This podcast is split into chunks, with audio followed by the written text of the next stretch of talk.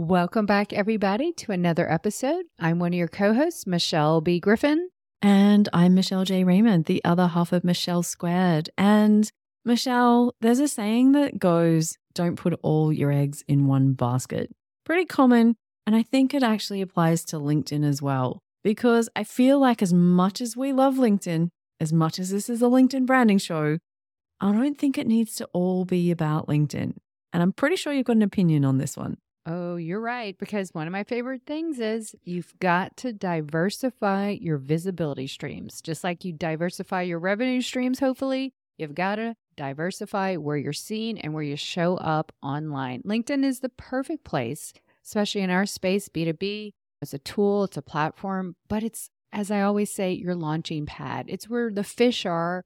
You'll find the people, but you can go out and get other places being seen, heard, recognized, and just keep entirely growing your brand that way. So today, I think we should really talk about some of the ways you and I do that and some of the best tips that we can recommend for people to not put all their eggs in the LinkedIn basket.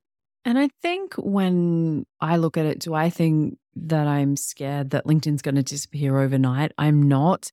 Am I worried that I'll lose my account? Not really. Like, none of those things are triggering for me. But there is like an algorithm which I have no control over.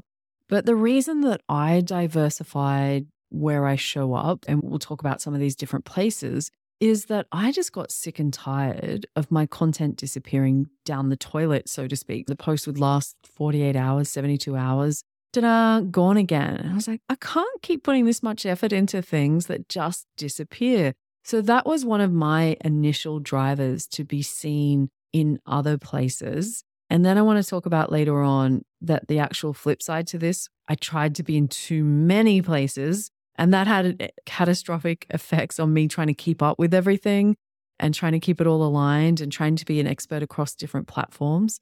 So, is there a happy medium here we need to talk about? Absolutely, because I did the same thing two years ago when I really wanted to put myself out there. And I, I, tell a lot of people this. I went from one extreme. So last year I just hit the wall. I'm like, enough. And I really pushed back. And now I'm back to my happy medium. But yeah, so we went all in on LinkedIn. We do LinkedIn, but I knew early on this is a great place to be seen, share your expertise. But there's a lot more places out there. Yes, LinkedIn is almost approaching a billion, probably by early next year, people, but there's so many more people and opportunities to get seen. It is a place you want to have an optimized profile and do all the things right so that the people who come each day to see you are going to get to know you. But then you're going to take them off platform. You're going to reach out to other people. So Let's break down the ways that you and I do this. I think that would be the best example. For one thing, I think that LinkedIn is a wonderful place to find people you can be on their podcast or newsletters or the media. These are all places that people are there and can see you, which you can then go off platform and get on their platforms and be present to their audiences. Podcasting guesting was a huge part of me building my brand back in the beginning it was something that I did a lot of times before I even had either of these podcasts that the one that we do together or the one I do myself. But guessing and almost leveraging other people's communities was such a great way to diversify my visibility.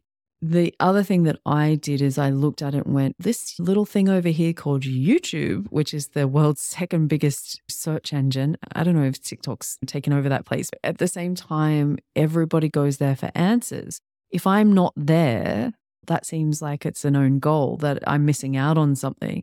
And so that's why YouTube made sense to me as a place that would supplement what I was doing on LinkedIn, would back it up, but find new audiences and generate brand awareness.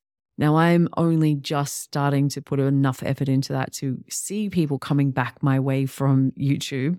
That's been a bit of a journey, but that was also because bit off more than I could chew tried to be everywhere at once because people said, don't put all your eggs in one basket. Make sure you're on Twitter and Instagram and Clubhouse and this and that. And I just was like, I don't even like these other platforms. What am I doing? And so paring all that back, and especially I don't even have a Twitter login or all this other stuff. Now I can do the other things. And what do you know?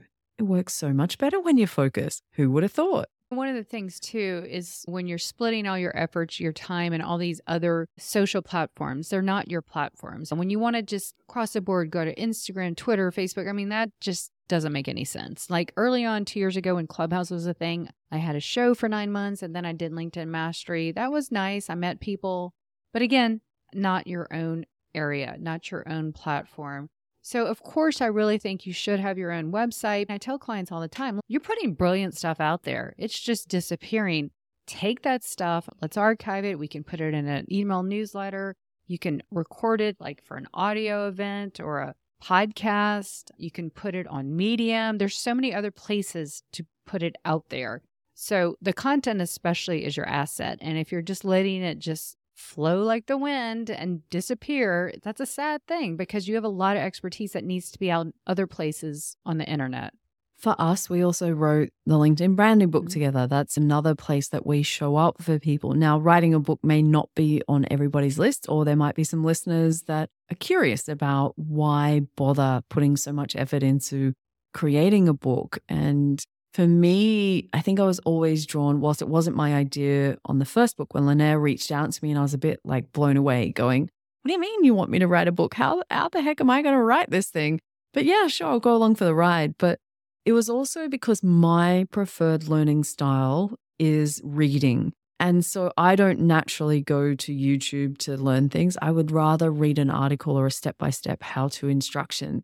And it's probably over time that as a creator creating my brand, I realized that everyone consumes my content differently. So YouTube's not for me, but it's a huge audience. That's where people go to find answers. I love reading books. So, of course, writing ones seem to make sense. And then there's the podcasts, which are a huge part of what you and I do. But again, I'm on record so many places. I don't like listening to them. Now, that's slowly changing. I have to admit that if I'm in the car, I tend to put them on, or maybe if I take Dixie for a walk, but I just got present to the fact we all learn differently. And I've got to create my brand in different styles for different people. And yeah, it's been an interesting journey down that path. I remember back early in 2021, I was talking about I was going to launch a podcast and I was trying to get you to do it back then. You didn't do it till much later. You were very hesitant on it. I did it because you told me I needed one and you'd started yours. And I was a few months, definitely a few months behind yours. And, you know, it's still going, but I had no idea what I was doing. It was just one of those things. I did it too early for all the wrong reasons. I figured it out along the way, which is fine. Again, I'm gracious around my journey. I've done the best that I can do. I'm pretty proud that I worked out how to create podcasts by myself. But the thing was, it was another way that I realized when people kept saying, Do you have an audiobook? And I was like, I can think of nothing worse than listening to me talk about whatever's in the book or listening to my voice. And I was like, why would anyone want that? And now podcasting is such a cornerstone to what I do. There's no way I would have ever thought that back when we first started talking. I love that. Another thing you've changed your mind on. I started my podcast two years ago as a LinkedIn Live show, and it does have 52 episodes. It's currently on hiatus, but by the time you're listening to this, hopefully you will find that it is active again. But essentially, I like to write. I do like to write and do content, but to do blogs, in my mind, if you've followed the show, you read the book, I'm the classic perfectionist, overthinker, overanalyzer, over editor. I can't stop. Like it's a disease. So I knew, hey, if I just speak it out, that will actually work a lot faster. That was the idea, right? So I love podcasting. On those walks, I always talk about I'm listening to a podcast. In fact, I actually prefer listening to a podcast than an audible book. And I have quite the collection of audible books. But the thing about it is, you can take the content that you have on LinkedIn and just do a quick anchor podcast. Now, it should be on brand and everything, but if you've got some ideas, you can just talk that out into a solo show. So think of that all the stuff that you're creating on LinkedIn, how can I reuse it? How can I repurpose it? It shouldn't be a one hit wonder, is what I always like to say. I think there's also an element when you're on LinkedIn, diversifying your visibility for me means different content formats. So it could be posting obviously in the home feed, or it could be LinkedIn audio or LinkedIn lives, like you've just suggested. But there's also, don't forget to not rely on the algorithm, hit that search bar or hit the DMs and not just the algorithm of the home feed, I should say, to be clear. There's algorithms all the way through LinkedIn. The search bar is a place I don't think people use enough. I think we sit there and just get pretty complacent with what pops up in the feed and just take what we're served. But being proactive in the search bar is something that I definitely encourage my clients when we're doing LinkedIn training. I'm like, if you don't learn how to leverage this thing, you are going to get stuck in an echo chamber and just see the same stuff day in, day out. And we know that's never good. That wears off very quickly.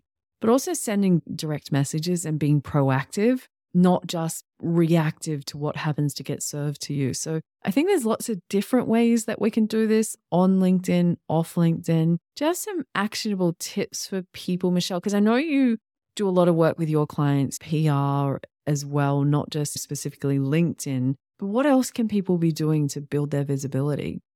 I think one of the easiest ways, if you're dialed in and you have a subject area that would be really interesting to a certain podcast and helpful to the audience, and be an expert at media. So there's a lot of different ways you can do PR in itself. I'll put three links in the show notes, some places you can go and see where the media are asking for expert advice. Case in point, you're going to be fed those every day, sometimes twice a day. It's a strategy in itself, but that's a wonderful way. I've gotten several media mentions that way. If I'm just looking and I'm in the subject matter expert for that, you go and put a pitch. You're not always going to get it, but it's a way to totally get your name out there. Now, I think when you're ready, there's a good way to be very proactive on pitching podcasts. But Michelle, that's another story in itself because I'm sure you have been pitched quite a bit on your solo show, and they're probably 99% are really garbage pitches. Is that what you agree on? 99% are probably really bad?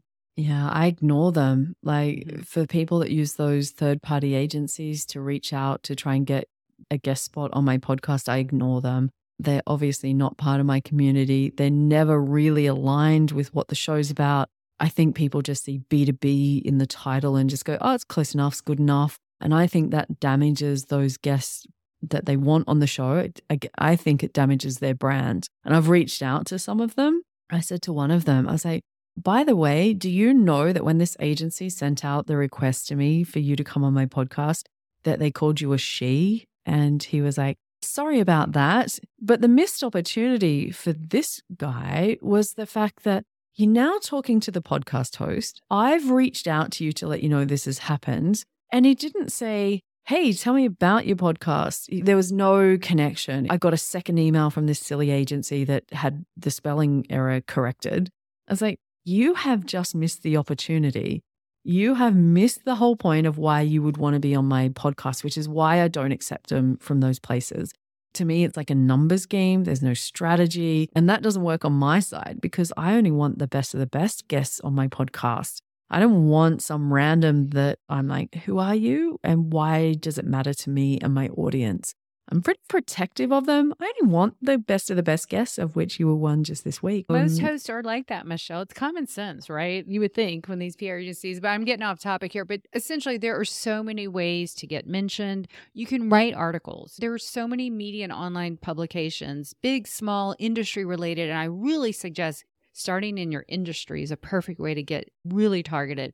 There are so many out there that just really need help. Now, I want to caution, please don't pay for it. There's so many that you can either pitch them or you can write for them, but do not pay to play. I'm sure, Michelle, you get pitched all the time in the DMs. Hey, for $2,000, you could be the cover of this or write this article.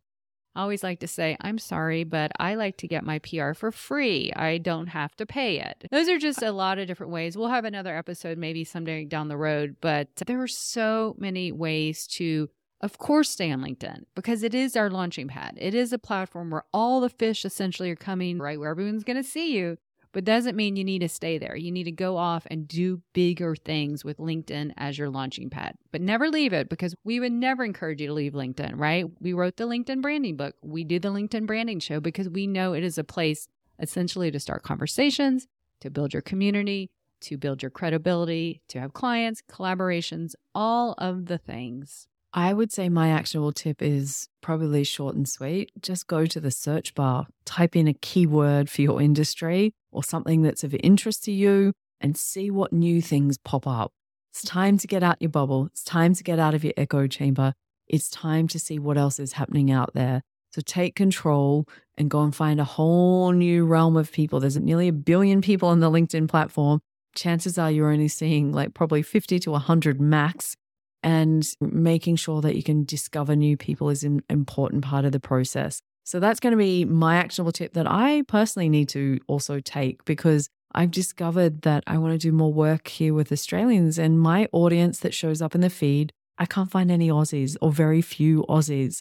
And so it's time for me to do some proactive work to get visible by this audience. So I'm going to take my own medicine. It's been fabulous as always, Michelle. But yeah, things are going good. I think we're both in a happy place with our brands at the moment. We hope everybody else is as well. Oh, yeah. We know in the next several episodes, we're going to be launching Operation Rebrand and we're going to have a party. I think it deserves a party because we've been talking about it for six months, probably. So who knows what we'll have in store. But yeah, so at the end of the day, just know you are here on LinkedIn for a reason, but it is not the only place you can get your amazing expertise, your message, and your impact out there, right, Michelle? So today we want to hear from you. If this episode really resonated, can you please send us a DM and let us know because we are going to cheer you on. And also, if you are really inspired, we'd love and be honored if you could give us a rating or review so we can actually get this out to even more people, right? On LinkedIn. That's why we're here. That's our mission. And that's why we show up every single week. Michelle, until then, we're going to have the big party coming up soon. Hold on, we'll be announcing that. But until then, keep putting yourself out there. You have a brand to build, a business to grow, and people to impact. We'll catch you next time. Take care. Cheers.